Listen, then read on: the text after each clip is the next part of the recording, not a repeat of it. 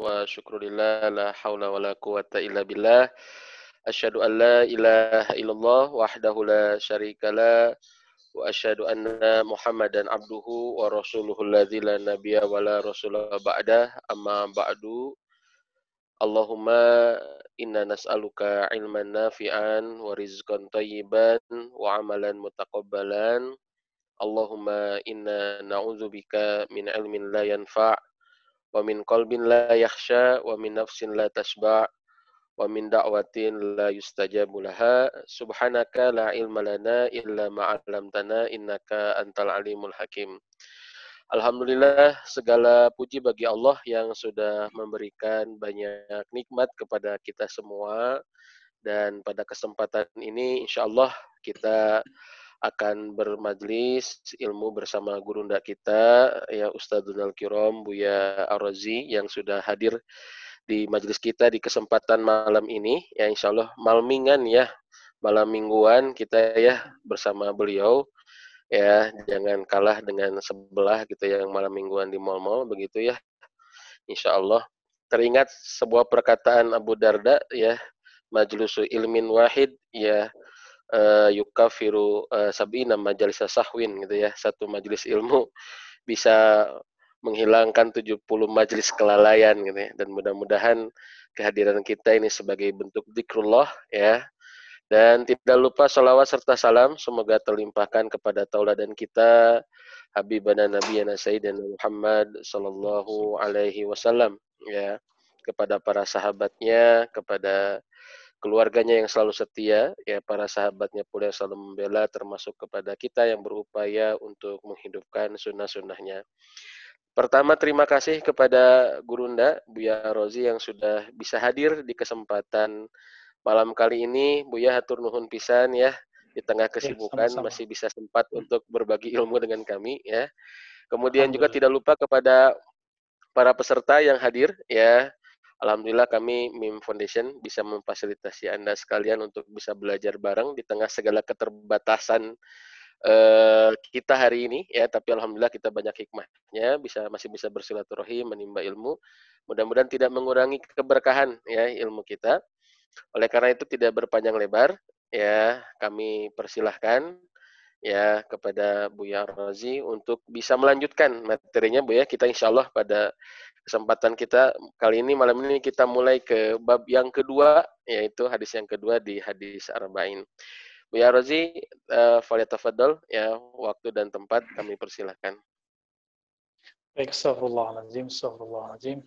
Assalamualaikum warahmatullahi wabarakatuh.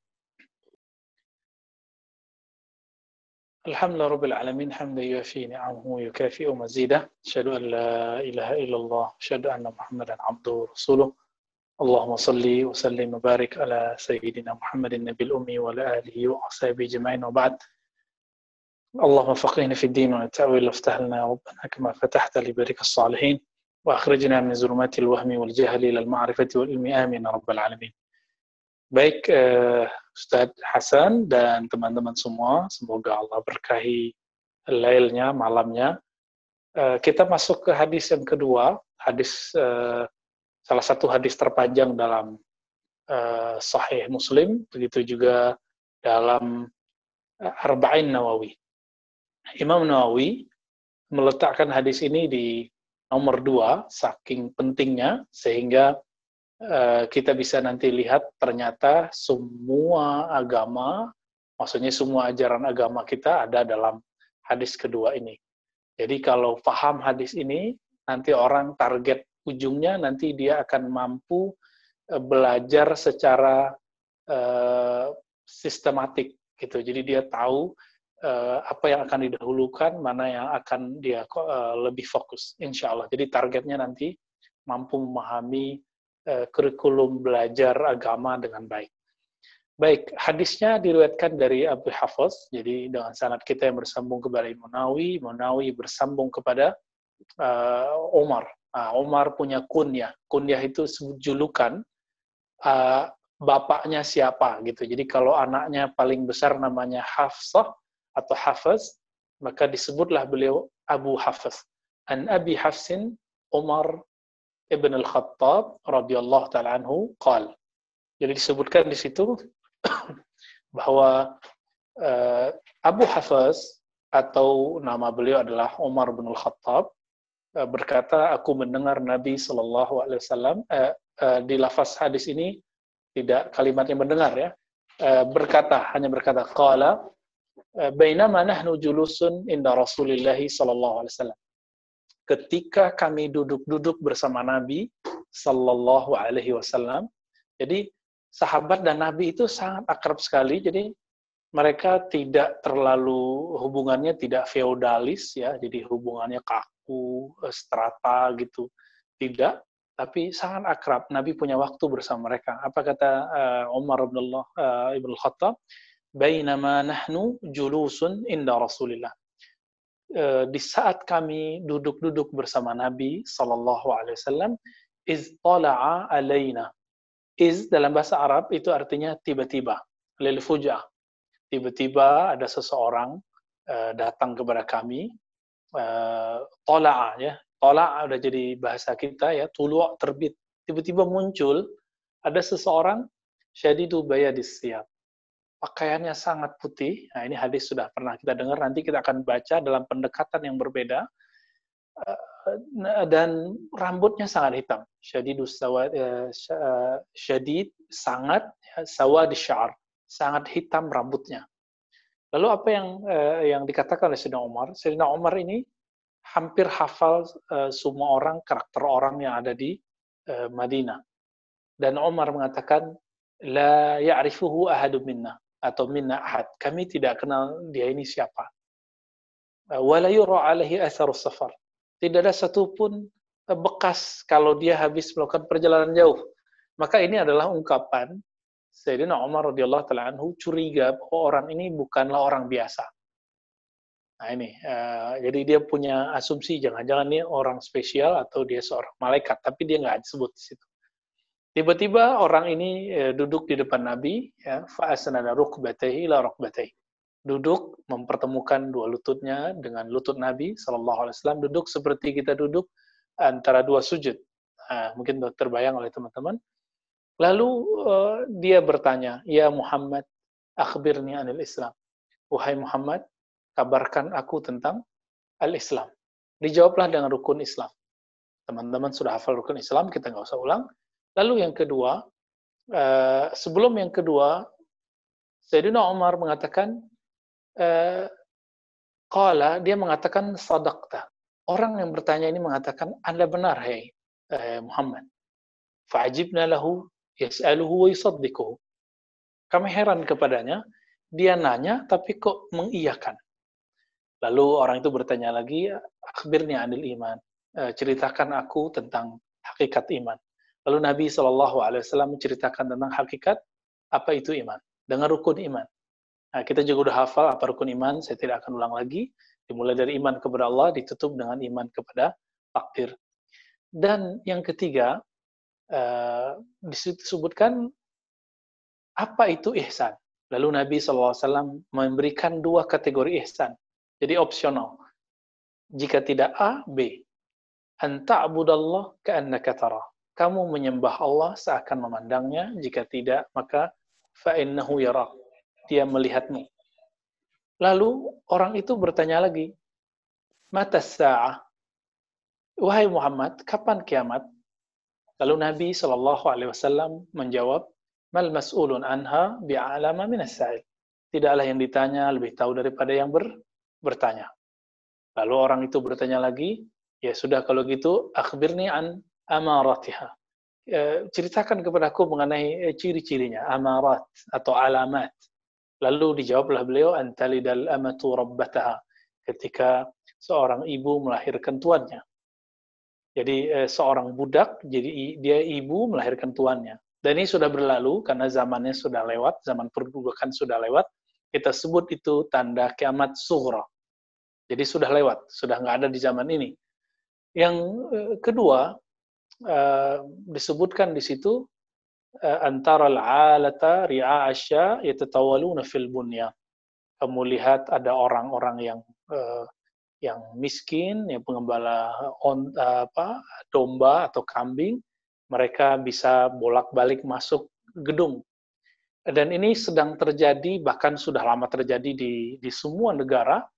Eh, orang-orang yang yang berekonomi biasa bisa masuk ke mall. Dulu kalau tahun 90-an kita sulit membayangkan, uh, atau 80-an mungkin teman-teman yang lahir sebelum itu, tapi sekarang siapa aja bisa masuk. Nah ini sedang terjadi sekarang. Jadi ini uh, tanda kiamat kecil, tapi dia sustain, dia berlanjut. Lalu orang itu tiba-tiba pergi, fantalaqa maliyah ya lalu uh, Umar melirik kepada arah orang itu pergi ternyata orangnya sudah nggak ada di saat tidak ada Nabi kemudian bertanya kepada Umar wahai Umar dari mana sa'il? Tahukah kamu siapa yang bertanya? Lalu Sayyidina Umar uh, menjawab padahal beliau sudah curiga nih. Cuma karena belum yakin adabnya adalah mengatakan Allah dan Rasulnya yang lebih tahu. Lalu setelah itu Nabi menjawab, ya, Zaka Jibril, itu adalah Jibril datang kepadamu yu'allimukum dinakum atau li yu'allimakum dinakum untuk mengajari kamu dinmu.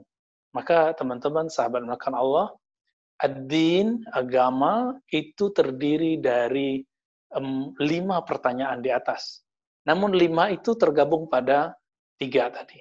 Islam, iman, ihsan, lalu perkara kiamat dan tanda-tanda kiamat.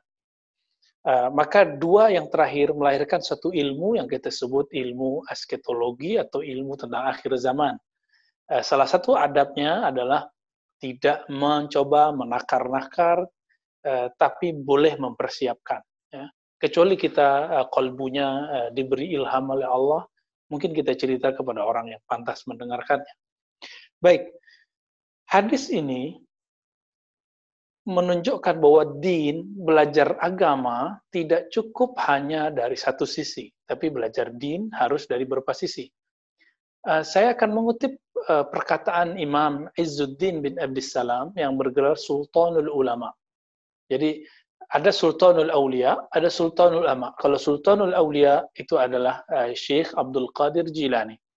Adapun Sultanul Ulama jadi ulama tapi dia punya pengaruh melebihi raja-raja. Namanya Izzuddin bin Abi Salam, salah satu orang yang sangat uh, disegani oleh Imam uh, An-Nawawi. Jadi Imam Nawawi membaca karya-karya beliau. Maka masuklah hadis ini ke dalam uh, Arba'in Nawawiyah. Apa kata Imam Izzuddin Salam? Jadi kita menjelaskan hadis ini uh, Imam Nawawi punya guru. Jadi kita menjelaskan hadis ini dengan guru si pengumpul hadis ini. Izzuddin bin Salam mengatakan, Al-Islam, Islam itu adalah inti dari keberagaman orang awam di kalangan mukmin. Jadi maratibuddin li'amatil mu'minin. Jadi orang beriman yang awam itu tataran beragamanya baru sampai al-Islam. Coba lihat al-Islam teman-teman semua. Al-Islam mulai dari rukun Islam pertama sampai terakhir itu fisik. Syahadat itu fisik, maka orang munafik, orang muslim itu perbedaannya di hati. Itu bukan urusan kajian al-Islam. Dalam al-Islam, kalau dia sudah baca la ilaha illallah dengan lidahnya, muslim. Baik. Eh, sol, syahadat, solat, eh, puasa, eh, apa, sedekah, zakat, kemudian haji umrah semuanya fisik, semuanya materi. Maka kajian al-Islam itu adalah kajian tentang hukum-hukum yang zahir. Inilah yang saya sudah pernah bahas di beberapa tempat. Eh, kita ulang sedikit sini. Ilmu ini melahirkan satu ilmu namanya ilmu hukum Islam. Ilmu hukum Islam eh, ini melahirkan nanti mazhab. Jadi, dan semua ini muncul di zaman salafus saleh. Berapa mazhab muncul dalam tradisi uh, ulama salafus soleh? Lebih dari 100 mazhab. Namun yang eksis sampai hari ini cuma lima mazhab. Ditambah sekarang muncul anti mazhab. Ya. Jadi uh, ulama salaf bermazhab bahkan menciptakan mazhab. Maka saya berkali-kali mengatakan kepada teman-teman semua, ciri-ciri orang ikut salaf mesti bermazhab. Karena imamnya imam-imam salaf adalah imam yang menciptakan mazhab. Lalu bagaimana dengan kalam Imam Syafi'i? La tuqalliduni, jangan taklid kepadaku. itu Imam Syafi'i berbicara kepada muridnya yang sudah sampai level mujtahid seperti Muzani, Rabi' Al-Muradi, Al-Buwaiti. Tentu nama-nama ini mungkin sebagian teman, teman-teman mohon maaf tidak akrab dengan nama ini, tapi mereka adalah orang-orang yang sudah sampai di derajat mujtahid tapi mujtahid yang masih terikat namanya muqayyad. Ah, jadi di zaman salafus soleh lah eksis semua mazhab. Coba lihat. Imam Syafi'i lahir tahun 150. Di tahun itu wafat seorang imam namanya Abu Hanifah. Abu Hanifah yang kita sebut Hanafi. Kemudian di 179 Imam Malik wafat. Kemudian di, di 198 Imam Sufyan bin Uyainah yang juga punya mazhab sendiri, eh, guru dari Imam Syafi'i, itu wafat. Nah, setelah itu Imam Syafi'i 204 wafat. Lanjut nanti 241 Imam Ahmad bin Hambal wafat. Imam Bukhari setelah itu lagi karena Imam Bukhari berguru ke murid-murid Imam Syafi'i. Siapa? Uh, yaitu Imam Bukhari berguru kepada Ahmad bin Hambal dan Humaydi. Uh, saya sudah menyebutkan di, di, di pertemuan pertama bulan lalu, kayaknya sudah lama banget ya Ustaz Hasan ya, uh, bahwa Imam Bukhari menempuh jalan sekitar 4.000 kilo untuk mengejar hadis ini ke Mekah. Padahal beliau sudah dapat hadis itu di kampungnya, tapi dia ingin mendengar hadis yang sama dari murid Imam Syafi'i dan murid Imam Sufyan, bernama Al-Humaydi, Imam Mekah. Jadi beliau Imam Mekah. Nah, inilah orang berguru. Jadi berguru itu betul-betul tatap muka. Jadi mereka datang dikejar gurunya, tidak cukup baca buku. Humaydi punya kitab Al-Musnad. Tapi kenapa Imam Bukhari tidak mencukupkan baca kitab Al-Musnad? Sebagian nama Imam Ahmad punya kitab Al-Musnad, tapi Imam Bukhari ingin bertemu mereka dan bertatap muka, belajar bertalaki. Itu yang sering kita bahasakan. Nah, Imam uh, Bukhari itu juga dikatakan punya mazhab sendiri, tapi setelah dilihat mazhabnya mirip dengan mazhab uh, Imam Syafi'i atau uh, mazhab Hanbali. Jadi antara dua itu jauh dari mazhab Hanafi ya. Kalau kita lihat beliau beruntung bertemu Imam Kutaibah. Imam Kutaibah ini pernah berguru ke Imam Malik. Maka dalam dalam bab ini, jadi antara beliau dan Imam Malik biasanya dua orang, tapi di situ cuma satu orang. Oke, kita tinggalkan itu. Jadi al-Islam melahirkan satu ilmu namanya ilmu fikih, ilmu mazhab. Ya, bermazhab. Apa beda mazhab dengan manhaj? Sebenarnya sama aja, ya. Cuma beda-beda istilah aja sekarang, ya. Uh, kalau saya terjemahkan apa itu mazhab? Mazhab itu adalah ajaran kitabullah dan sunnah Rasulullah yang dikumpulkan oleh seorang imam. Karena imam itu yang mengumpulkan, menyederhanakan, disebutlah itu mazhab imam fulan. Bukan berarti imam itu membuat sebuah ajaran agama seperti yang digambarkan oleh orang-orang yang anti mazhab. Ya, oke.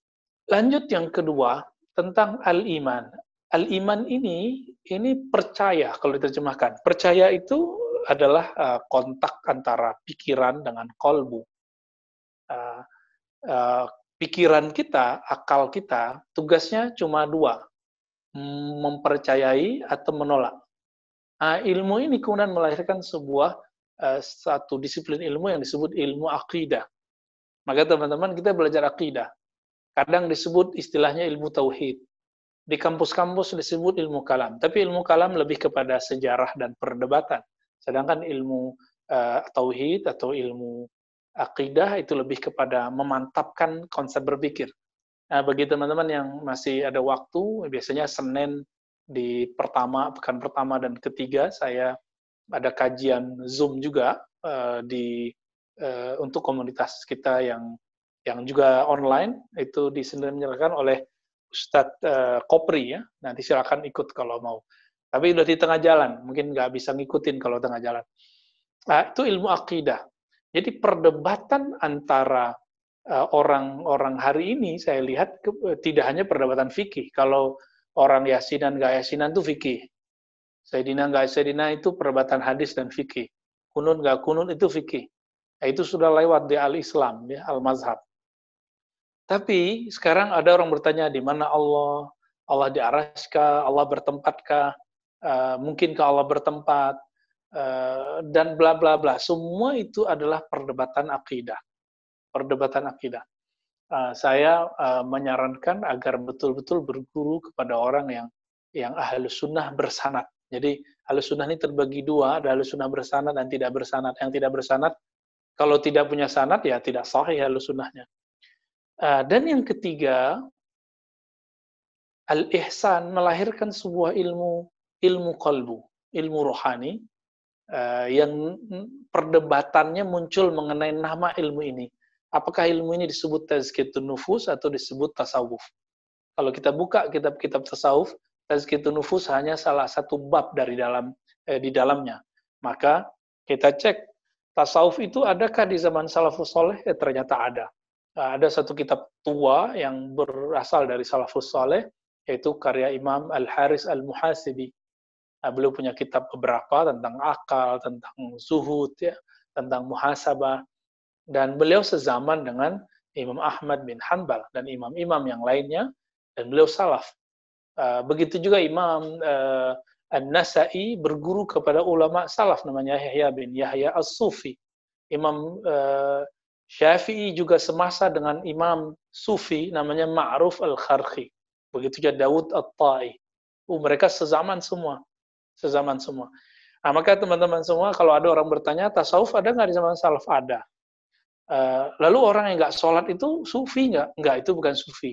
Ya, uh, sufi itu menjunjung tinggi syariat. Mereka mesti bermazhab, mesti ber, uh, berakidah yang sahih, lalu kemudian menjalani lelakon sufi. Baik. Jadi dari situ muncullah tiga ilmu. Ilmu tentang fikih, bermazhab, ilmu tentang akidah disebut bermanhaj, walaupun tadi sebenarnya sama, tapi supaya berbeda kita bedakanlah. Dan ilmu tentang kolbu atau tasawuf, uh, tasawuf ini jalannya mesti dengan nama torikoh. Jadi kalau di fikih ada mazhab, di akidah ada firqah manhaj, maka dalam bab tasawuf ada istilah torikoh. Apa arti torikoh? Toriko artinya jalan uh, atau semacam kurikulum lah, kurikulum. Ya, tidak lebih dari itu. Uh, dan di hadis tersebut tadi yang saya sebutkan ada uh, dua pertanyaan lagi yaitu kapan kiamat dan tanda-tanda kiamat. Ini yang kita sebut ilmu akhir zaman.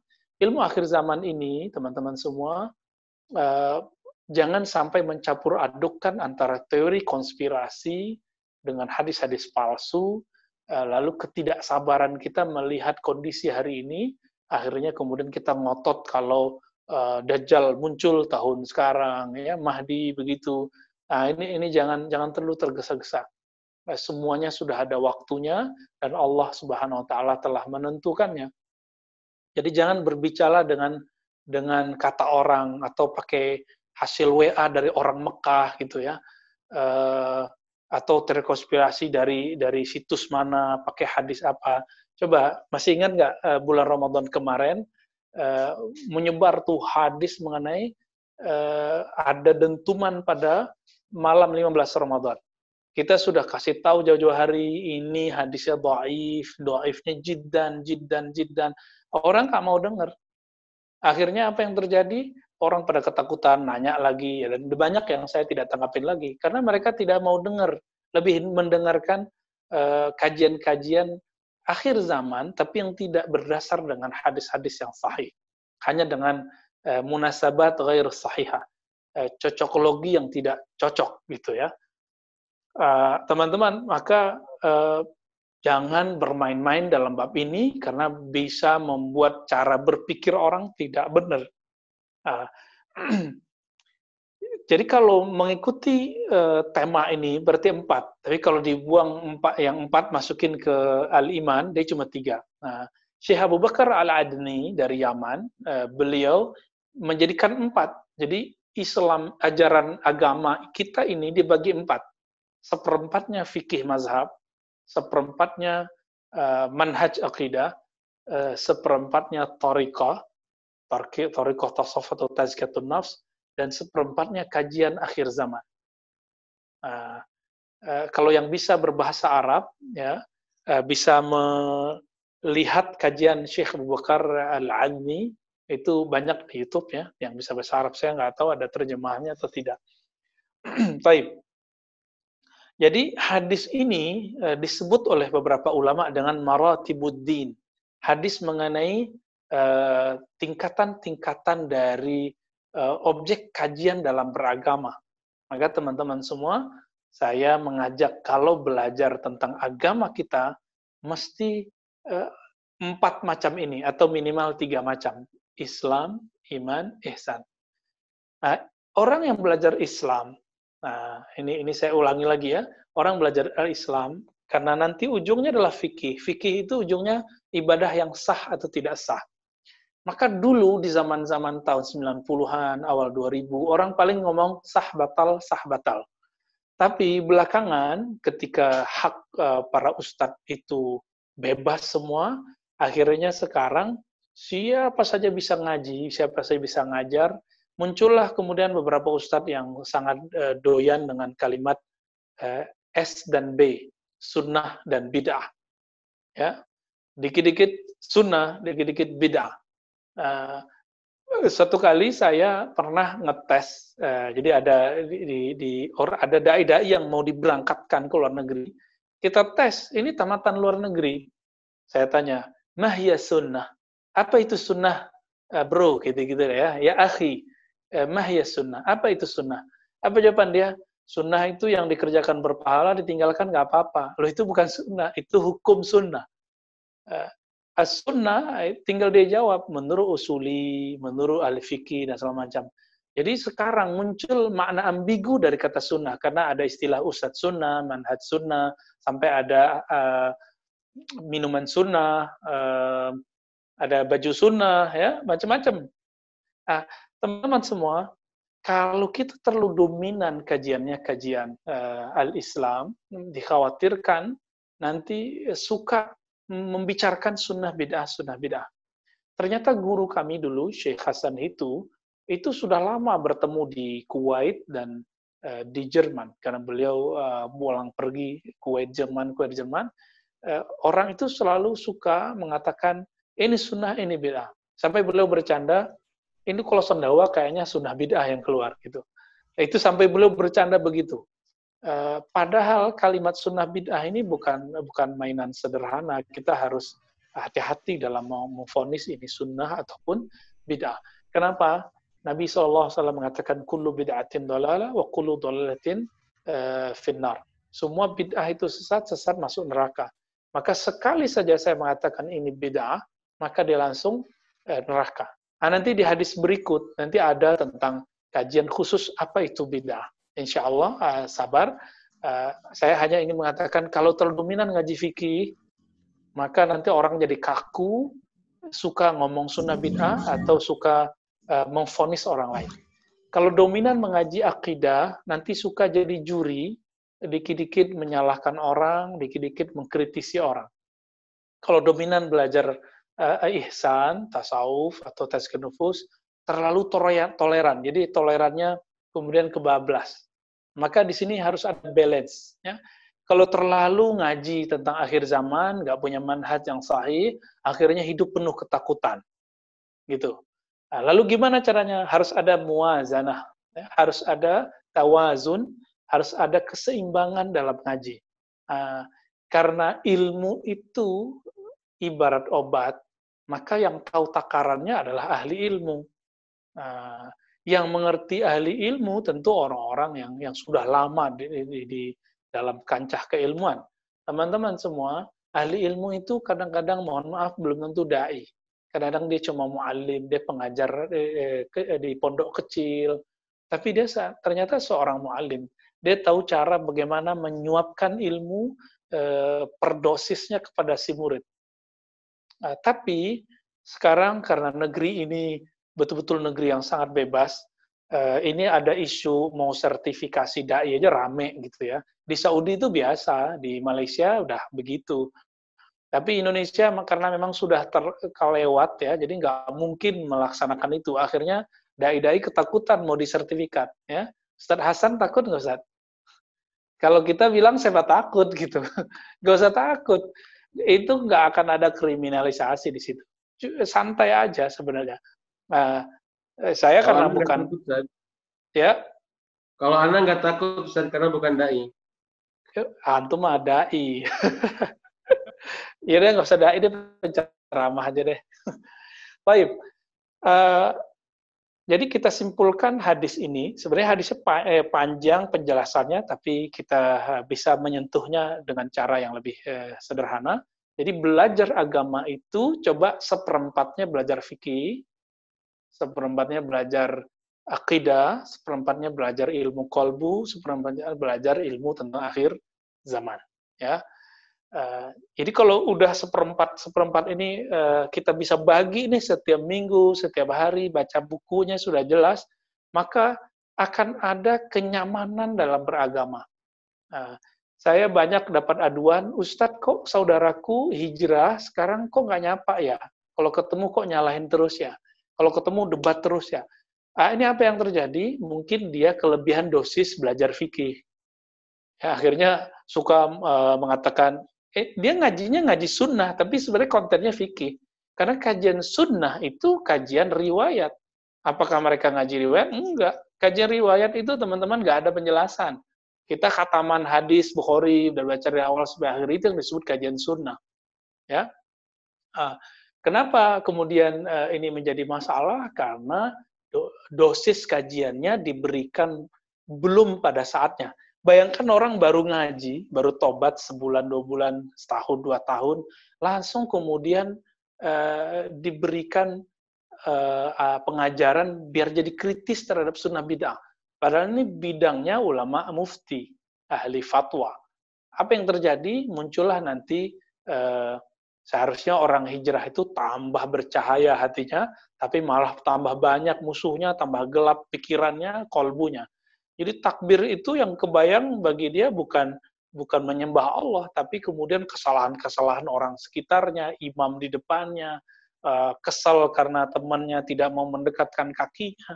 Nah, ini yang terjadi eh, karena belajar fikih kelebihan eh, kelebihan dosis kira-kira begitu.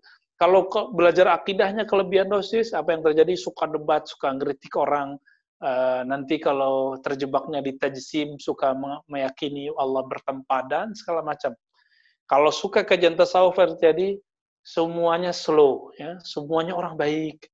Uh, ujung-ujungnya nanti uh, pluralisme beragama. Nah, ini harus harus dibendung. Nah, terakhir ketika orang dominan ngaji eskatologi, ya itu kan sempat booming ya sebelum Ramadan, sebelum pandemi, apa yang terjadi? Orang berpikir secara konspiratif. Konspiratif itu ada ilmunya. Kalau nggak sesuai dengan ilmunya, jadinya ngarang. Nah, cocokologi yang tidak berkesudahan. Dikasih dikasih tahu jangan cocokologi, malah ngamuk-ngamuk nanti. ya. Baik, kira-kira itu Ustadz Hasan, silakan nanti kalau ada yang mau didiskusikan, tafadhol.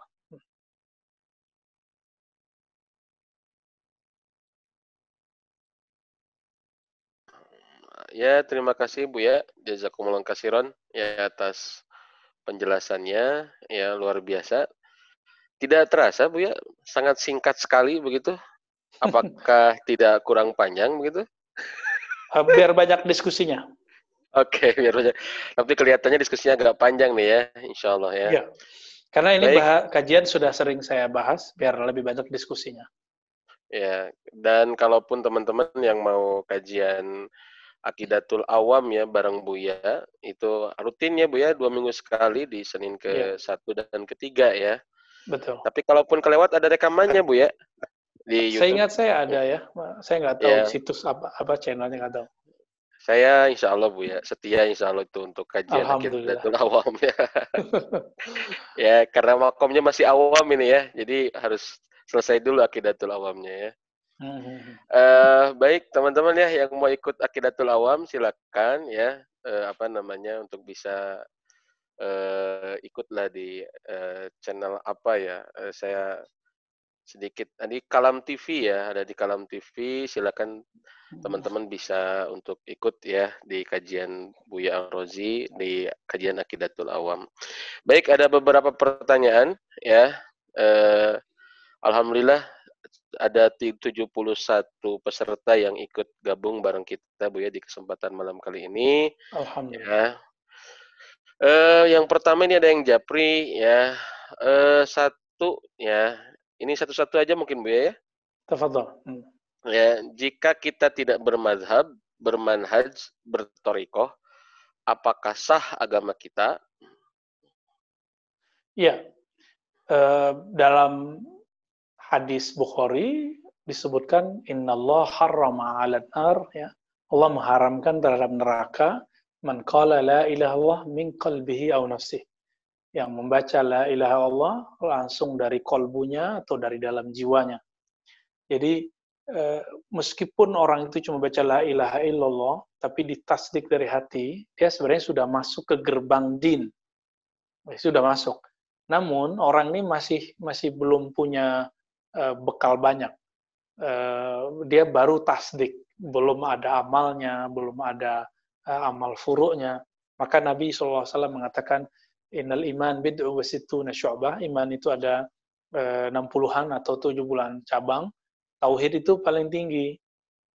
Tapi dia punya cabang-cabang yang lain. Nah ini cabang-cabang ini yang dipelajari dari Islam, iman, ihsan. Jadi kalau ditanya sah nggak? Sah. Tapi sayang sekali belum sempurna. Nah, karena belum sempurna nanti akibatnya adalah uh, ketidaksempurnaan perjalanannya nanti kepada Allah Subhanahu wa taala. Kalau nggak sempurna nanti nggak bertemu Allah, itu masalahnya. Ya, Ya, tafadhol. Yep. Ya. Jadi kalau sah sah ya Bu ya. Sah, sah. Beragam. Cuman tadi terkait dengan kesempurnaan mungkin ya. Ilustrasinya Pertanyaan, sederhana Ustadz Hasan. Saya tanpa itu, sekolah, tanpa kuliah kan bisa ngaji. Bisa belajar. Hmm. Ya. Oke, oke. Uh, ketika orang itu berguru atau sekolah, maka ilmunya lebih tertata, lebih rapi. Coba teman-teman, udah berapa lama ngaji? Hmm. Udah bisa jadi mufti belum? udah bisa mendeteksi hadis ini sahih tidak sahih belum? Coba kalau di di pesantren saya dulu eh, satu semester ngaji itu sudah bisa meneliti hadis eh, dengan detail, detail ya, bukan Masya bukan Allah. hanya mengatakan sahih nggak sahih menurut fulan, tapi sudah mampu mengolahnya gitu dan bisa menuliskan makalah berbelas-belas halaman, bahkan eh, satu hadis bisa seratusan halaman penjelasannya. Ya, kenapa? Karena ada sistemnya. Coba kita dari dulu belajar hadis, belajar hadis, belajar hadis, ya begitu-gitu aja. hadis arba'in jarang tamat-tamat ini ya, insya Allah ya. iya, ini nggak tahu nih tamat penggak nih. insya Allah Bu ya, ya insya Allah mudah-mudahan ya.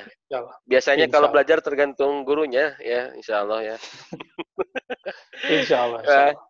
Uh, Mbak Buya selanjutnya nih, ya pertanyaan selanjutnya adalah bagaimana untuk mendapatkan torikoh yang baik, yang sohih, yang selamat, dan apakah ada torikoh yang menyimpang gitu ya jadi kalau kita mau belajar ilmu tasawuf, kira-kira toriko yang di yang recommended ya. Hmm. ya, uh, semua toriko ya? itu baik, tapi uh, kelemahan dan kelebihannya itu ada pada syekhnya. Sama misalnya kurikulum 2013 itu bagus, tapi nanti uh, yang yang kelebihan kekurangannya itu ada pada sekolah yang menerapkannya. Hmm. Mazhab Syafi'i itu oke, okay, tapi ketika dipelajari di pesantren yang nggak serius, jadi nggak serius. Dipelajari di tempat yang serius, jadi serius, jadi baik. Sahih Bukhari itu oke, okay, bagus. Tapi dulu teman-teman kita kalau khataman Sahih Bukhari tidur. Ya kan? Uh, yang salah apanya pesantrennya, gurunya, atau kitabnya. gitu. Jadi sama. Jadi torikot itu semua baik, uh, maka carilah guru yang yang disebut guru yang ideal. Guru yang ideal itu sederhana, uh, warasatul anbiya. Mereka mewarisi sifat-sifat kenabian. Jadi nggak mesti doktor, nggak mesti profesor, tapi sifatnya nabi itu dia warisi. Amalnya nabi dia wariskan, uh, kebeningan ilmu kolbi, uh, ilmu nabi uh, itu dia wariskan. khusyuknya Nabi dia wariskan. Jadi nggak hanya serbatnya Nabi, nggak hanya ngomong sunnah bid'ah, tapi akhlak kolbu ilmu gitu ya, akhlak kolbu ilmu. Ini yang dia warisi. Kalau kita ketemu orang begini, pastikan dia adalah pewaris Rasulullah, ambillah ilmu darinya, bertorikotlah dengan jalannya. Baik, baik. Ini juga ada pandangan awam ini. Ini tambahan dari saya, Bu ya, dari hmm. pertanyaan hmm. barusan sedikit. Pernah ada yang ditanya, uh, Ustadz katanya kalau kita bertorikoh, apakah seperti kita termasuk organisasi tertentu? Jadi ketika kita bertorikoh, bahkan ada berbaiat, misalkan apakah kita teh tidak bisa lagi atau harus gabung dengan jamaah si uh, apa namanya mursyid itu, atau kita bisa aktif di beberapa organisasi tetap dengan bertorikoh yang sudah kita ambil. Ini tanya hmm, ke saya, tergantung. saya bilang, ya, hmm. ya saya bilang, saya jawab, ya insya Allah itu kebingungan Anda sama dengan kebingungan saya, saya bilang gitu ya. Ya, ya jadi ya. saya sampaikan ke Bu ya, silakan. itu tergantung torikoh, maka saya tadi katakan ada torikoh oh, gitu ya? hmm. yang kurikulumnya ketat. Hmm. Seperti Tijani, Idrisi itu ketat ya. Terutama Tijani, beberapa aliran Tijaniyah itu tidak melarang uh, muridnya untuk belajar toriko yang lain, berguru ke yang lain. Uh, Idrisi oh. uh, ketat tapi sangat uh, uh, apa mampu meng-hire uh, kebutuhan murid dari ilmu yang zahir sampai yang batin ya.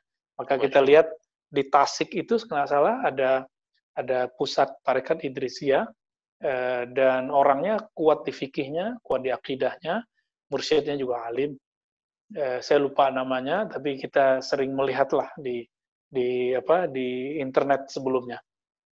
Eh, ada torikot yang yang sangat terbuka kayak Qadiriyah, Naqsyabandiyah, Syaziliyah, apalagi Alawiyah, torikohnya para habaib itu kalau kalau habaib itu nggak ada bayatnya. Nah, di Toriko Naqsyabandiyah terka, ter, apa sekarang begitu juga eh, Qadiriyah itu sudah nggak ada bayat yang ada cuma talqin zikir uh, bayat itu sangat berat sebenarnya karena ada ada apa semacam konsekuensi harus mengikuti apa yang di, disumpah setiakan. Gitu. Namun torekot akhir zaman yang nanti akan muncul pada Imam Mahdi itu tentu ada bayatnya karena Imam Mahdi nanti dibayat teman-teman ya. Uh, maka semua torekoh-torekoh ini sebenarnya nggak penting kecuali dalam mempersiapkan huru hara akhir zaman sehingga ketika muncul nanti Imam Mahdi mereka bisa berbait kepada Imam Mahdi. Sebenarnya itu target utamanya. Eh, atau minimal ya. ya. Atau minimal dia husnul khotimah. Ya. Kalau dalam torikoh saya tidak ada uh, bayat yang ada cuma uh, talqin bimbingan zikir. Uh, ya.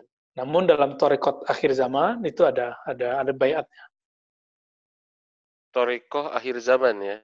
Ya, ada namanya. Oh, ya. begitu Bu ya? Ada torikoh akhir zaman itu torikohnya Imam Mahdi. Ya, namanya torikot al-Mahdiyah. Cuma itu belum muncul uh, secara terbuka.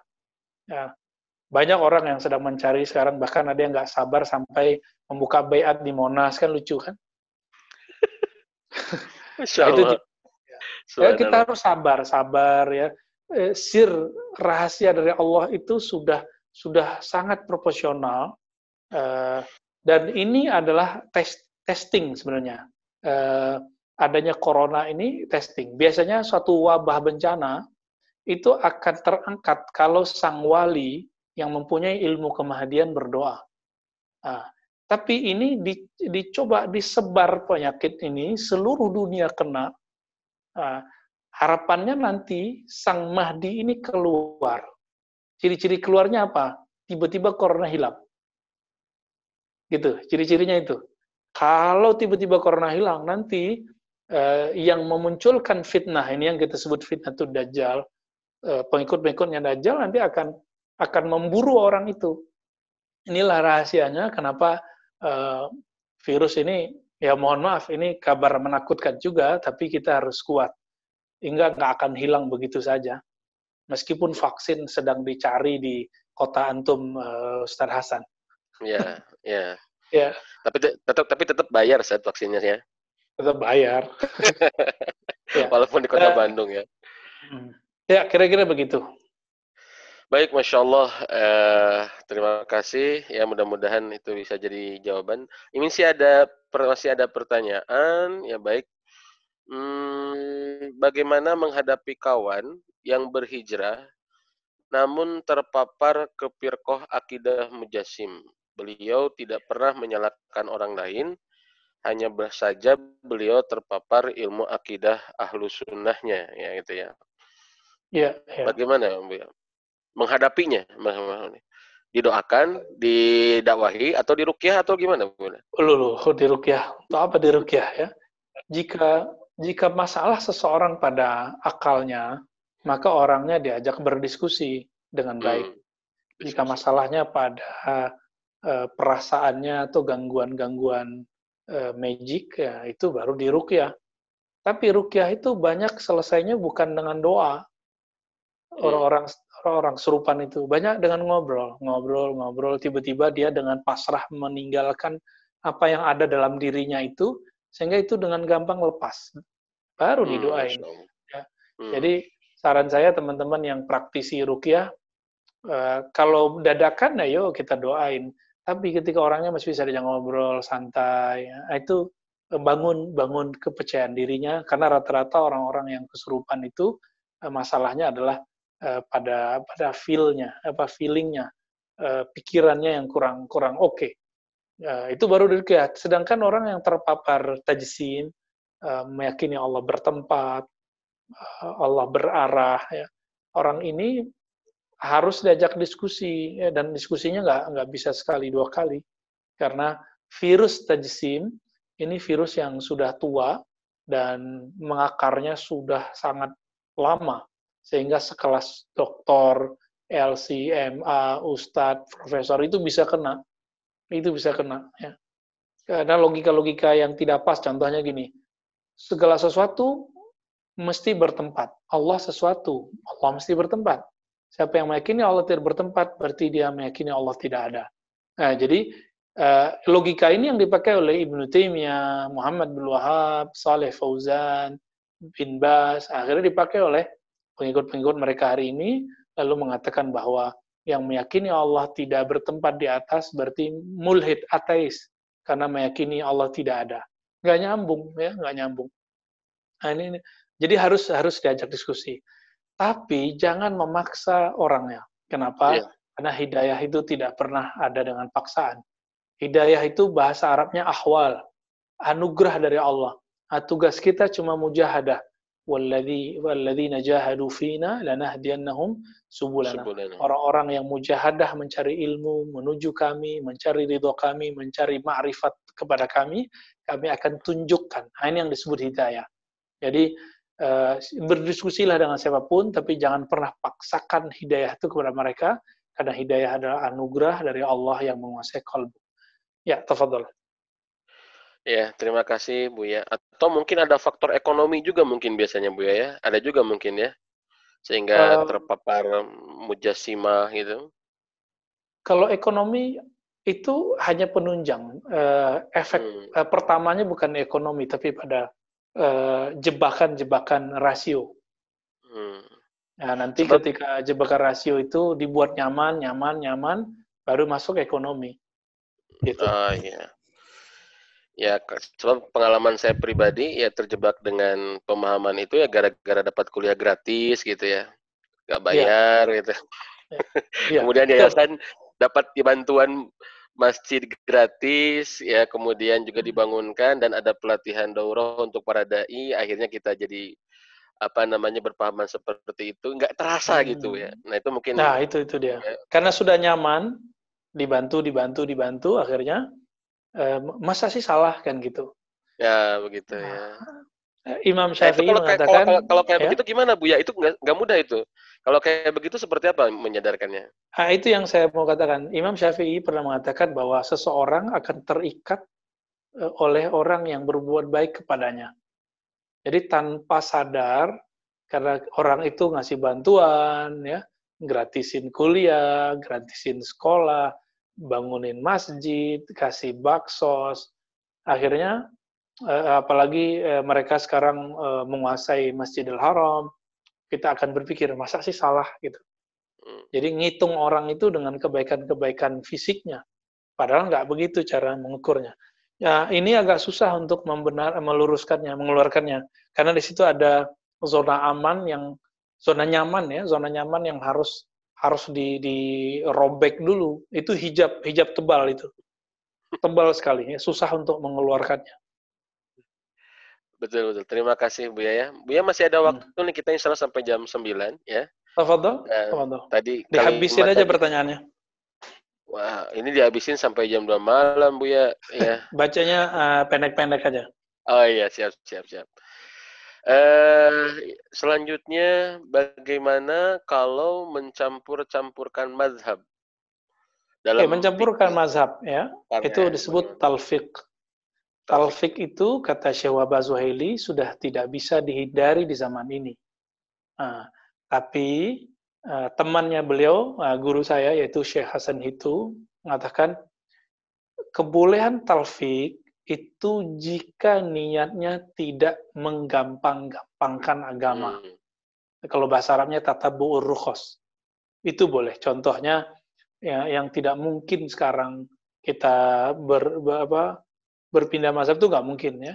Bahkan sekarang itu boleh disebut ada perkembangan terbaru dari semua mazhab dalam bab muamalat mereka hampir semuanya menyeberang dalam bab muamalat. Kalau bab ibadat itu sudah udah pakem, nggak nggak banyak uh, apa talfik, jarang sekali talfik. Tapi dalam bab muamalat, contohnya tentang uh, beda bunga dengan riba, uh, kredit apakah bunga atau tidak, uh, apakah itu riba atau tidak. Uh, begitu juga masalah GoPay, ya, apalagi e-commerce, ya Eh, zakat dengan duit, eh, zakat fitrah dengan duit, dan segala macam, itu semua pasti sudah lintas mazhab. Maka muncullah kecenderungan mazhab baru eh, yang sudah global dan dipakai di mana saja dalam masalah ini. Tiba-tiba masih ada orang-orang yang yang mohon maaf kurang teredukasi, tidak bisa memberikan definisi sesuatu secara objektif, lalu tiba-tiba mengharamkan.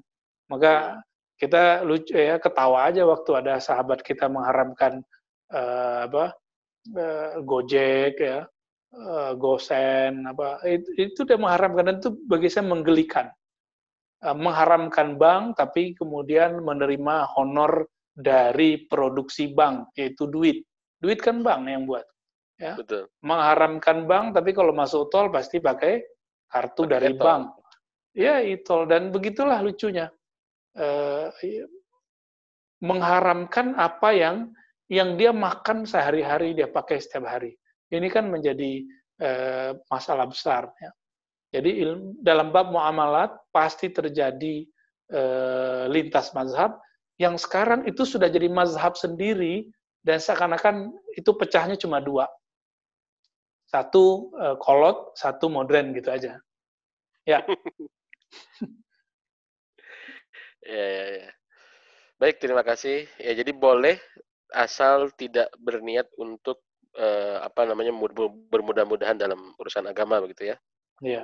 Baik. Uh, selanjutnya Bu ya, ini adalah tentang walaupun sebenarnya ini sudah banyak dibahas ya di video-video Bu ya, tapi mungkin masih ada yang butuh penjelasan tentang uh, lebih ilmiah di mana uh, Allah ya tentang di mana Allah gitu ya sifat okay, nuzul, ilmiah tentang di mana Allah, ya. Allah ya termasuk okay. sifat nuzulnya Allah Afwan Bu ya ya bagi saya ayat tentang di mana Allah Ar-Rahman ala sistawa Allah bersemayam di atas aras nuzul yanzilu rabbuna Allah turun sebenarnya itu kalau dimulai dengan basic yang sahih nggak akan ada masalah Akidah halus sunnah tidak mempermasalahkan kalimat tinggi, di atas, itu nggak ada masalah. Namun harus kuat di basic awal, yaitu surat Ash-Shura ayat 11. Laisa kamislihi syai. Tiada yang serupa dengannya sesuatu pun. Nah, ini uh, oleh imam imam kita terutama Imam Baihaqi yang ahlu sunnah di kalangan ahli hadis, lalu di kalangan ahli tafsir yaitu Imam Fakhruddin Ar-Razi menyebutkan ini adalah ayat memandu supaya kita tidak menyamakan Allah dengan materi. Materi ini kita sebut fisik, bahasa Arabnya jisim. Jisim artinya sesuatu yang e, menempati ruang dan waktu, tempat, ya Eh, bergerak, diam, nah, itu karakternya. Tempat, ruang, waktu, bergerak, dan diam. Nah, ini disebut karakter dari jisim. Bahasa Arabnya arad. Allah itu, kalau udah kita sepakati, Allah itu jisim atau bukan? Benda fisik atau bukan? Kita semua sepakat Allah bukan benda fisik. Bahkan Allah itu bukan bukan uh, makhluk rohani seperti malaikat. Malaikat kan masih pindah-pindah, bukan nur, bukan cahaya. Uh, jadi Allah itu apa? Allah itu laisa kami selesai. Apa pun yang terbayang tentang Allah itu bukanlah Allah. Uh, maka kalau sudah paham di sini berarti tidak berlaku apa yang berlaku pada jisim. Jisim bertempat, Allah bukan bertempat. Jisim berpindah-pindah, Allah tidak berpindah-pindah. Jisim membutuhkan ruang dan waktu, Allah tidak butuh ruang dan waktu. Nah, jisim hanya ada dalam ruang dan waktu. Allah bisa ada tanpa ruang dan waktu. Kenapa? Karena dialah pencipta waktu. Jadi kalau disebut Ar-Rahman al-Istawa, Allah bersamayam di atas aras, bukan berarti Allah menempati aras. Tapi apa maknanya? Saya tanya balik, apakah ada kewajiban mengetahui makna Ar-Rahman al istawa? nah, ada nggak? Justru yeah, yeah. dalam surat uh, Ali Imran ayat 7 itu dikatakan orang-orang yang dalam kolbunya ada zaih. Zaih ini kecondongan kepada kesesatan. Apa yang mereka uh, lakukan? Mereka mencoba memerinci makna ini. Dan saya melihat zaih itu ada pada ajaran-ajaran mereka sekarang yang mengatakan Allah benar-benar duduk di atas aras, ya kakinya di kursi. Ini kan nggak dikatakan oleh seorang rasul mana pun, ya. Kalaupun ada hadis, hadisnya dhaif. Ya kan? Ya, di dalam Al-Qur'an nggak dikatakan itu. Sahabat Nabi tidak ada yang mengatakan seperti itu. Misalnya Allah bertempat tinggal di langit, misalnya. Uh, orang yang mengatakan Allah bertempat tinggal di langit selalu menggunakan surah Al-Mulk ya Selalu pakai ayat itu. Ya. Eh, apakah kamu merasa aman atau uh, uh, dari dari yang berada di langit? Ayak sifabikumul ard. Kan gitu. Amin man fis sama ayak sifabikumul ard. Selalu pakai ayat itu. Padahal ada ayat bahwa Allah itu ilahun fis sama wa ilahun fil ard ya. Allah Tuhan di langit Tuhan di bumi. Di hadis juga ada begitu. Lalu ada hadis yang sahih menyebutkan antal awwalu falaisa qablaka syai' Allah Maha Awal, tidak ada satupun sebelumnya. Allah Maha Tinggi, tidak ada satupun di atasnya. Maha Zahir ya, Allah Maha Zahir, tidak ada satupun di atasnya. Allah Maha Batin, tidak ada satupun di bawahnya. Ini hadis sahih. Kenapa nggak pakai hadis ini? Nah, jadi uh, saran saya kembalikan ke, ke kajian basic. Nah, kajian basic itu adalah mengetahui makna syai' bahwa syait terbagi dua, ada jisim, ada yang tidak jisim, yaitu Allah. Kalau jisim itu kita. Kalau udah faham di sini, menyebut turun, berarti Allah bukan turun berpindah. Menyebut Allah istawa, berarti bukan duduk. Gitu. Jadi yang meyakini Allah berpindah, duduk, nah ini akidahnya akidah ahlu zair, orang yang menyimpang kolbunya. Ya, begitu. Ya, Masya Allah. Uh, Terima kasih, mudah-mudahan cukup menjelaskan buat kita ya. Uh, Ustadz, bagaimana kita memilah-milah antara sunnah dan bid'ah yang baik dan benar ilmunya? Apa yang harus benar-benar dipelajari, gitu ya? Uh, sunnah bid'ah, kalau kajiannya fikih, belajarlah fikih dengan kurikulum mazhab. Hmm, maka uh, nanti akan mampu memilah mana yang sunnah beneran dengan bid'ah beneran.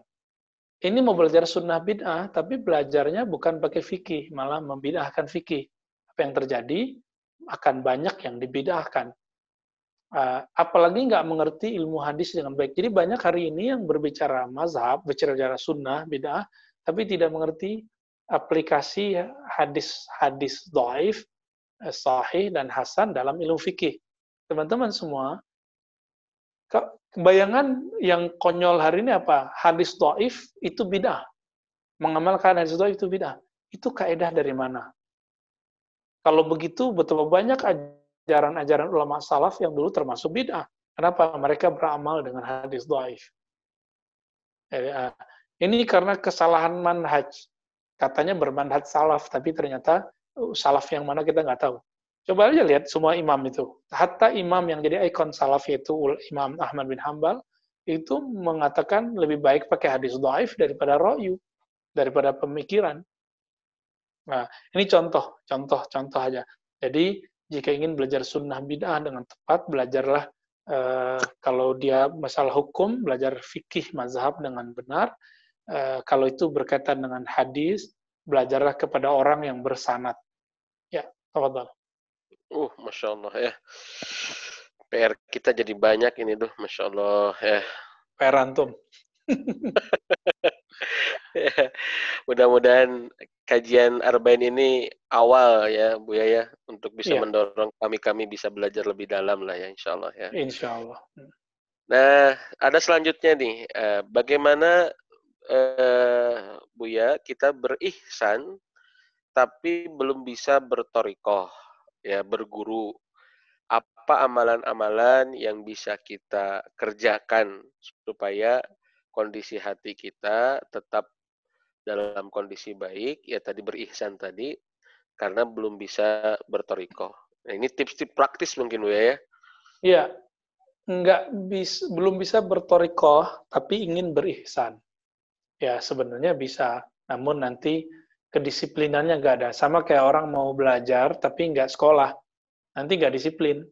Hmm. Orang enam tahun, uh, apa empat tahun jadi sarjana, ini 10 tahun uh, jadi sarjono. uh, tapi kalau mau ada tips, uh, tipsnya dua aja. Uh, pertama, uh, carilah sosok ulama-ulama terdahulu yang soleh, baca kisahnya, lalu ambil ibroh dari kisah-kisahnya. Maka simpanlah di rumah buku Hayatus Sahabah, kisah para sahabat, kisah para tabi'in, kisah para ulama. Itu satu, karena ulama terdahulu kisah-kisahnya dapat mengobati kolbu. Yang hmm. kedua, eh, para ulama kita berwasiat dalam kitab-kitab Fadlul Salawat yang banyak sekali, bagi seseorang yang belum menemukan syekh pembimbing rohani, fa'aksir salawat, maka perbanyaklah salawat. Karena setiap salawat ada 10 anugerah dari Allah, maka di situ nanti Allah akan bimbing bertemu eh, guru yang eh, yang mumpuni, insya Allah. Jadi dua itu aja uh, punya apa hayatul sahabat atau hayatul ulama cerita tentang orang-orang soleh dan yang paling soleh adalah Rasulullah ya dan para sahabat lalu bersolawat kepada Nabi Sallallahu Alaihi Wasallam sebanyak mungkin. Nah ini biar uh, ada pegangan jangan kurang setiap hari bersolawat dari 300 karena Imam Sahawi mengatakan dalam Al-Qaulul Badi seorang pencinta tidaklah kurang salawatnya setiap hari kepada yang dikasihnya uh, dari 300 kali. Jadi minimal 300. 300. Itu minimal. Itu ya. perkataan, perkataan siapa Bu ya? Imam Sahawi. Imam Sahawi. Imam Sahawi dalam kitab Al-Qaulul Badiyah. Tapi eh, masyayikh kita yang lain justru mereka punya rate masing-masing. Ada yang setiap hari itu 500, ada yang 1000, ada yang menganggap 10.000 itu dikit, ada yang menganggap 25 itu udah banyak. ya nggak tahu kalau Ustaz Hasan mana tuh ya. Mohon maaf Bu ya, terkait lafaz solawatnya. Lafaz solawat gampang sekali. Lafaz solawat itu dua yang menjadi inti solawat. Sallallahu ala Muhammad dengan Allah sholli ala Muhammad. Oke. Okay. Ya? Nah, itu paling inti dari semua solawat. Dan yang paling bagus itu solawat Ibrahimiyah. Sallallahu ala Muhammad dan Allahumma salli ala Allahumma salli ala Muhammad wa ala Muhammad kama salli sampai akhir. Yang kita baca tasyahud akhir. Itu salawat oh, iya. paling bagus. Lalu kenapa ada salawat fatih, salawat syifa? Nah, itu solawat-solawat sebenarnya ber, uh, bermediasi dengan Nabi dalam berdoa. Jadi solawat itu jadikan doa. Adapun solawat yang tadi boleh disebut inti solawat. Istilah kiai-kiai hmm. lama itu bibit solawat gitu. Hmm. Sallallahu ala Muhammad atau Allahumma salli ala Muhammad. Nah, di saat bersolawat itikatkan, yakinkan bahwa Allah melimpahkan rahmatnya kepada Nabi lalu tercurah kepada kita. Jadi itikatkan turun ke Nabi, lalu mengalir kepada kita. Nah, itu baca sholawat tuh nikmat sekali. Allahumma salli ala Muhammad atau bahasa Irina juga lebih bagus. Nanti itikatkan setiap salli ala Muhammad wa ala ali Muhammad itu itikatkan bahwa uh, memancar rahmatnya kepada kita. Itulah makna hadis man salla alayya sallallahu alaihi asyara marat yang salawat kepadaku sekali, Allah pancarkan kepadanya sepuluh keberkahan rahmat. Baik, ya. Masya Allah. Ini harus latihan ya. Berarti PR-nya nambah lagi nih ya, subhanallah ya. Baik, ini ada pertanyaan. Buya, saya sempat belajar tentang tasawuf dan sempat membaca tentang sosok yang bernama Al-Hallaj. Hmm. Apakah Al-Hallaj termasuk sosok yang benar dalam ilmu tasawuf? Jikalau tidak, bagaimana cara kami agar bisa bertasawuf dengan benar? Dikarenakan kami belum mengetahui secara mendalam tasawuf yang benar agar tidak terjatuh dalam kebatinan. Mohon bimbingan yeah. ya. Hmm. Sebagaimana dalam fikih ada mazhab, maka dalam tasawuf ada torikoh tadi ya. Torikoh itu adalah metode sebenarnya supaya seorang murid tidak terjebak kepada tasa apa ajaran kebatinan. Adapun sosok Al-Halaj, Al-Halaj ini kan tidak me, me, mewariskan torikot. Tidak ada namanya torikoh halajiyah, nggak ada. Walaupun nanti di Jawa ada Syekh Siti Jenar, itu mirip, tapi secara sanat tidak nyambung. Ya. Dia punya jalur sendiri. Uh, Al-Halaj, uh, saya menggunakan pendapat dua imam saja, Imam Ghazali dan Imam Izzuddin bin Abi Salam tadi yang kita sebutkan. Izzuddin ya. mengatakan dalam Halur Rumuz, apa kata beliau? Yang terjadi pada halaj itu disebut dengan syatahat. Nah, syatahat ini sebenarnya eh, tidaklah dihu boleh dihukumi dengan hukum fikih. Karena kalau dihukum dengan fikih atau akidah, maka akan berbahaya. Eh, Al-Halaj mengatakan tidak ada dalam jubahku kecuali Allah. Berarti Allah menempati hulul ke dalam dirinya. Nah, ini berbahaya.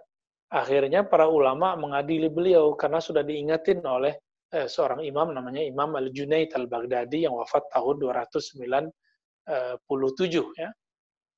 Hal apa kata beliau? Halaj, ente kalau begini nggak tidak ada yang bisa menghentikanmu kecuali darah. Maksudnya hukum nyawa hukum nanti nyawamu melayang. Benar, eh, tahun 309 berarti 12 tahun ya setelah Imam Junaid wafat, itu Al-Halaj difonis mati, hukum mati. Jadi eh, Al-Halaj bukanlah eh, presentatif dari eh, tasawuf ya, dia hanya salah satu contoh dari eh, adanya tasawuf syatahat namanya tasawuf syatahat itu bisa dibendung, bisa nanti uh, ya hilang lah jauh lah kalau teman-teman belajar torekot dengan benar. Sama kayak orang liberal itu kan karena dia uh, berakidah, bermazhab tapi tidak berman, uh, tidak berkurikulum dengan benar. Akhirnya ya ke mana-mana. Hmm. Ya, fadal. Baik ya. Padahal Syekh Al Junaid Imam Al Junaid itu seorang ulama sufi ya Bu ya, tapi mengingatkan juga kepada al-halaj ya. Ya, karena di tasawuf sendiri seperti di fikih ada terjadi perbedaan uh, hmm. kurikulum, manhaj, maka di tasawuf tarekat itu juga ada perbedaan. Contohnya tarekat Naqsyabandi beda dengan Qadiriyah. Naqsyabandi itu hmm. suka zikirnya lembut, sedangkan Qadiriyah suka zikirnya keras. Nah, ini contoh ya. Lalu digabunglah oleh beberapa ulama kita di Mekah namanya Syekh Ahmad Khatib Sambas. Nah, itulah kemudian yang jadi TKN, Toriko Qadiriyah Naqsyabandiyah. Digabungkan zikir keras dengan zikir lembut. Nah, terkenal di Bandung ada eh, TKN, ya, kemudian di Tasik juga ada Abah Hanom, Allah Yarham. uh, itu biasa ya. Ada uh, ada torikoh yang suka banyak doa dan zikir. Nah, itu torikoh Idrisi, Syazili, Halawi. Ada torikoh yang banyak riadoh kolbunya, itu Naqsyabandi, ya, Qadiriyah termasuk. Uh, ada torikoh yang yang yang banyak kajian-kajian kerohanian. Jadi banyak ngaji daripada berwirid. Nah, itu syatariyah. Nah, itu itu banyak. Jadi eh, tergantung ini yang, yang mana. Ada toriko yang menyebut dirinya bertasawuf tapi sudah nggak bersanat. Kalau di kampung saya ada namanya asoliyah. Asoliyah ini ada beragam. Ada yang masih bersyariat, ada yang udah enggak. Jadi ada yang nggak sholat lagi. Nah, ini kan kacau nih. Kalau orang itu nggak sholat, tidak mengingkari kewajiban sholat, paling-paling dia cuma dosa. Tapi kalau dia bilang, untuk apa sholat? Dia kafir. Hmm. Jadi teman kalau ada tuh sahabat kita, teman kita ngaji, terus dia dia nggak sholat dan tidak mengingkari sholat, dia belum kafir. Dia paling-paling ya berdosa aja. Nah, tapi kalau sudah mulai untuk apa? Cukup ingat saja Allah. Kan Allah bersama kita. Ya sudah. Kafar tabillahil azim. Sudah kafir itu. Ya. Tafadhal. Baik, ini pertanyaan terakhir ya, karena waktu kita ya. Nah, walaupun pembahasannya kayaknya lebih pas eh, apa namanya di hadis yang lain, tetapi eh, mungkin bisa memberikan penjelasan ya. Tol, Buya tolong mohon maaf minta dikasih dalil adanya bid'ah hasanah. Karena ketika Buya memberi dalil adanya bid'ah hasanah, dibantah oleh kelompok sebelah. Ini kelompok mana kelompok sebelah ini ya? Saya nggak tahu ini ya. Kelompok Ustaz Hasan. Silakan Bu ya. Ya, mangga. Ya, eh, bid'ah hasanah. Bid'ah pertama, sebelum kita bahas bid'ah hasanah atau sayyah, definisi bid'ah dulu. Jadi, sekarang definisinya apa? Kalau definisi bid'ah yang saya pakai, itu definisi yang dipakai oleh Imam Syafi'i, Imam Bayhaqi, Imam Nawawi, kemudian juga dipakai oleh Syekh Salafi yaitu Ibnu Taimiyah. Walaupun prakteknya berbeda yaitu malam yadulla alaihi dalilun syar'i. Yang tidak ada dalilnya itu disebut bid'ah. Dalil ada berapa? Gitu pertanyaannya. Dalil ada berapa? Nah, itu ada berapa Bu ya? Yang disepakati empat, yang diperdebatkan ada lebih dari sepuluh. Lebih dari sepuluh ya. Jadi salah satu aja punya ada ada dari dari tiga belasan itu itu sudah disebut sunnah. Dalil ya. Iya berdalil. Nah, ulama kita karena tidak bertemu dalam Quran dan Sunnah, tapi bertemunya dalam bab ijma, bertemu dalam bab kias atau ketemu dalam uruf, ketemu dalam bab yang lain maslahat disebutlah itu nanti sunnah apa bid'ah hasanah. Maka hmm. Imam uh, Subki mengatakan kalau engkau membahas bid'ah hasanah, dia sebenarnya bukanlah bid'ah karena dia punya dalil. Jadi bid'ah hasanah itu secara ilmu usul fikih dan fikih perkara baru tapi ada dalil yang me, uh, menjadi basicnya dengan istidlal yang tepat tentunya ya. Adapun uh, dalil dari bid'ah hasanah itu banyak sekali. Namun pemahaman kita ini bisa saja tidak diterima oleh mereka. Apa dalilnya? Man sanna hasanan ya uh, sunatan hasanatan falahu ajruha wa ajru man biha hadis sahih Muslim. Siapa yang membuat sunnah yang baru ya uh, sunnatan hasanah. Jadi Nabi sendiri menyebut jangankan bid'ah, sunnah aja ada ada sunnah hasanah. Maka baginya pahala dan pahala orang yang mengikuti. Nanti kita dibantah. Apa bantahnya? Oh itu kan Eh, Nabi sedang memotivasi orang untuk berbagi. Oke, tapi Anda belajar kan dalam usul fikih, kita kasih gitu sama orangnya ya, bahwa suatu lafaz yang khusus, yang atau lafaz yang umum, dia tidak dipahami berdasarkan kronologis yang khusus. Jadi kalau lafaznya umum dipahami umum, meskipun kronologisnya khusus. Bukankah hadis kulu bid'atin dolalah juga kronologisnya khusus? Kenapa dibabat habis ke semua hal? Kok giliran dia yang make boleh, giliran kita yang make nggak boleh? Ini kan nggak adil, gitu ya. Ini masih banyak. Contoh lain adalah uh, amalan sahabat. Jadi salah satu dalil Imam Malik adalah amal amal sahabah atau qaulus sahabi. Abu Bakar membuat perkara baru yang Nabi tidak buat. Kan ini yang kita sebutkan dalam kajian-kajian yang direkam oleh teman-teman kita di, di YouTube. Lalu saya dituduh bahwa bahwa sahabat pelaku bid'ah. Loh kalau definisi bid'ahnya seperti yang saya katakan nggak ada masalah. Tapi kalau definisi bid'ahnya seperti yang dia, yang mereka definisikan, maka bukan itu yang saya maksud. Uh, contohnya, Nabi tidak pernah mengumpulkan mushaf. Dikumpulkan oleh Abu Bakar. Bid'ah nggak? Kalau bid'ah versi mereka, sesuatu yang Nabi tidak buat, maka itu bid'ah. Apa betul seorang Abu Bakar pelaku bid'ah? Maka jika dipaksakan juga itu bid'ah, kita tambahkan bid'ah hasanah. Gitu. Nah, begitu juga Umar. Umar berapa banyak hal baru yang dia buat. Dan puncaknya pada zaman Utsman. Utsman merenovasi masjid, kemudian uh, menyalin mushaf. Yang Nabi tidak pernah memerintahkan nyalin mushaf. Maka terpecahlah antara sahabat Abu Bakar Umar. Uh, dulu Abu Bakar dan Umar debat. Lalu mereka sama. Karena Umar berpikir yang Nabi nggak buat beda. Abu Bakar nggak memandang ada maslahat. Nah, maslahat itu dalil yang diperdebatkan. Itu dalil teman-teman. Jadi maslahat, ada sisi maslahat nih. Itu dalil. Antara Abu Bakar Umarnya udah beda. Zaid bin Sabit mengatakan bahwa ente buat yang Nabi tidak buat tuh Abu Bakar dan Umar. Taf'al ma taf'alani ma lam yaf'alhu Rasulullah sallallahu Hadis Sahih Bukhari Muslim. Jadi Zaid menuduh Abu Bakar dan Umar mengatakan melakukan satu bid'ah yang Nabi tidak pernah buat. Tapi ternyata apa yang terjadi? Zaid bin Sabit kemudian menerima. Kenapa? Ada maslahat. Akhirnya, puncaknya di zaman Utsman, muncullah perkara baru. Kalau teman-teman masih ngotot mengatakan itu bid'ah, perkara baru yang Nabi tidak buat, maka mesti ditambahkan bid'ah hasanah. Mesti begitu.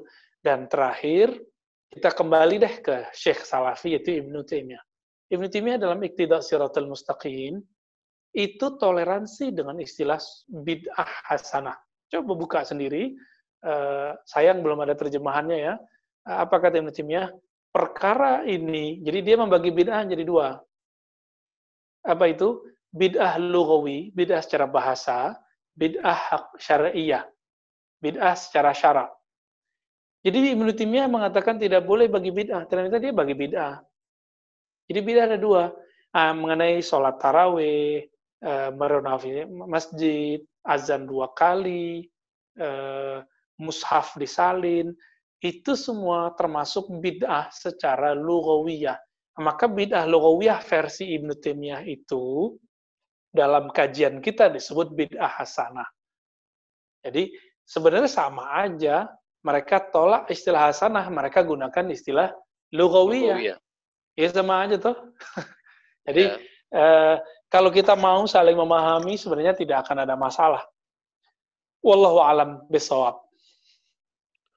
Masya Allah ya kayaknya porsi malam ini kita lebih banyak di urusan dohirnya Bu ya ya. Eh, apa namanya terkait dengan pemahaman bid'ah, pemahaman mujassimah ini ya. Sebagai penutup Bu ya, mungkin supaya menyeimbangkan materi-materi kita ada nasihat buat kami-kami terkait apa namanya dalam berihsan khususnya ya gitu ya, ya, ya. supaya lebih adem bu ya ya gitu ya. Betul betul. Ya, ya. Silakan bu ya uh, tafadhol kita sebelum ditutup mangga. Orang yang serius belajar fikih al-Islam nanti akan jadi fakih ahli fikih. Orang yang serius belajar al-ihsan nanti akan menjadi ahli debat tapi orang yang serius mengaji ihsan nanti akan memiliki ketajaman kolbu. Uh, ajaran Rasulullah itu mencakup tiga-tiga ini, maka siapa yang disebut ulama, ulama ul akhirah, ulama yang mewarisi tiga ilmu Nabi. Jadi al-ulama warasatul anbiya, siapa mereka? Yaitu mereka yang mewarisi ilmu al-islamnya Nabi, al-imannya Nabi, dan al-ihsannya Nabi. Nah, kalau bertemu orang begini, maka pasti dia adalah ulama ul akhirah. Nah, teman-teman, kalau kita cuma belajar fikih, kapan kita akan sholat merasakan sholat khusyuk. Kalau kita debat tentang uh, di mana Allah, di mana Allah lagi, kapan kita akan merasakan keberadaan Allah. Jadi yang kita sembah dalam sujud ketika belajar fikih, yang kita perdebatkan mengenai tempat dalam akidah, itu sebenarnya sederhana. Ketika di bab tasawuf semuanya hilang perdebatan, yang ada hanya Anda merasakan atau tidak merasakan. Kolbu hadir atau kolbu lalai. Nah, maka saya menyarankan diri saya sendiri dan teman-teman semua, uh, mari mulai memasuki gerbang ihsan, yaitu beragama dengan rasa ruhani, nah, inilah inti dari ajaran kenabian. Nah, ini yang Nabi katakan di hadis yang tadi, Allah mengharamkan terhadap yang baca la ilaha illallah dari kolbunya atau jiwanya. Jadi Nabi udah kasih clue, orang yang diharamkan neraka itu kalau baca la ilallahnya min kolbihi, dari kolbunya. Maka carilah ilmu kolbu itu, jangan lagi debat-debat debat-debat yang mengeraskan kolbu. Begitu Ustaz Hasan, semoga bermanfaat. Wassalamualaikum Muhammad. Ya. Baik Bu ya, terima kasih jazakumullah khairan kathiron ya, ya yang sudah apa namanya menyirami ilmunya kepada kita. Mudah-mudahan ini menjadi wasilah uh, keberkahan untuk kita semua Bu ya. Doakan kami semua untuk bisa menjadi pembelajar yang baik ya Amin. dan diberikan kemampuan untuk bisa mengamalkan apa yang kami ketahui sehingga bermanfaat dan menjadi jalan akhirat keselamatan Amin. akhirat untuk kita semua. Insya Allah Bu ya kita ketemu lagi di bulan depan ya. Insya Allah. Eh, terima kasih. Hatur nuhun Bu ya. Ya jazakumullah khairan. Assalamualaikum. Waalaikumsalam warahmatullahi wabarakatuh. Ya, baik teman-teman sekalian yang dirahmati oleh Allah, ya eh, demikianlah acara eh, kajian hadis arba'in bagian kedua bersama guru kita Buya Rozi Hafizahullah Ta'ala, eh, kami atas nama MIM Foundation, ya terima kasih atas keikutsertaan eh, teman-teman sekalian dan yang merasa acara ini bermanfaat, insya Allah bulan depan kita ikuti lagi dan share lagi sebanyak-banyaknya. Ya juga jangan lupa untuk subscribe di channel YouTube-nya MIM Foundation, ada silakan ya kajian ini. Terima kasih dan teman-teman juga yang menjadi yang support di acara ini yang sudah mempersiapkan juga. Terima kasih mudah-mudahan jadi kordon hasana ya tabungan yang baik nanti di akhirat. Baik kita tutup dengan doa kifaratul majlis. Subhanakallahumma bihamdika asyhadu an la ilaha illa anta astaghfiruka wa atubu ilaik. Assalamualaikum warahmatullahi wabarakatuh. Waalaikumsalam warahmatullahi wabarakatuh. Turnuhun Ustaz Hasan. Waalaikumsalam warahmatullahi wabarakatuh insyaallah Tolong Ustaz Hasan.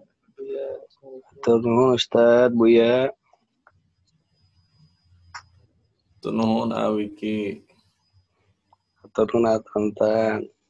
Boys lagi siap. Masya Allah.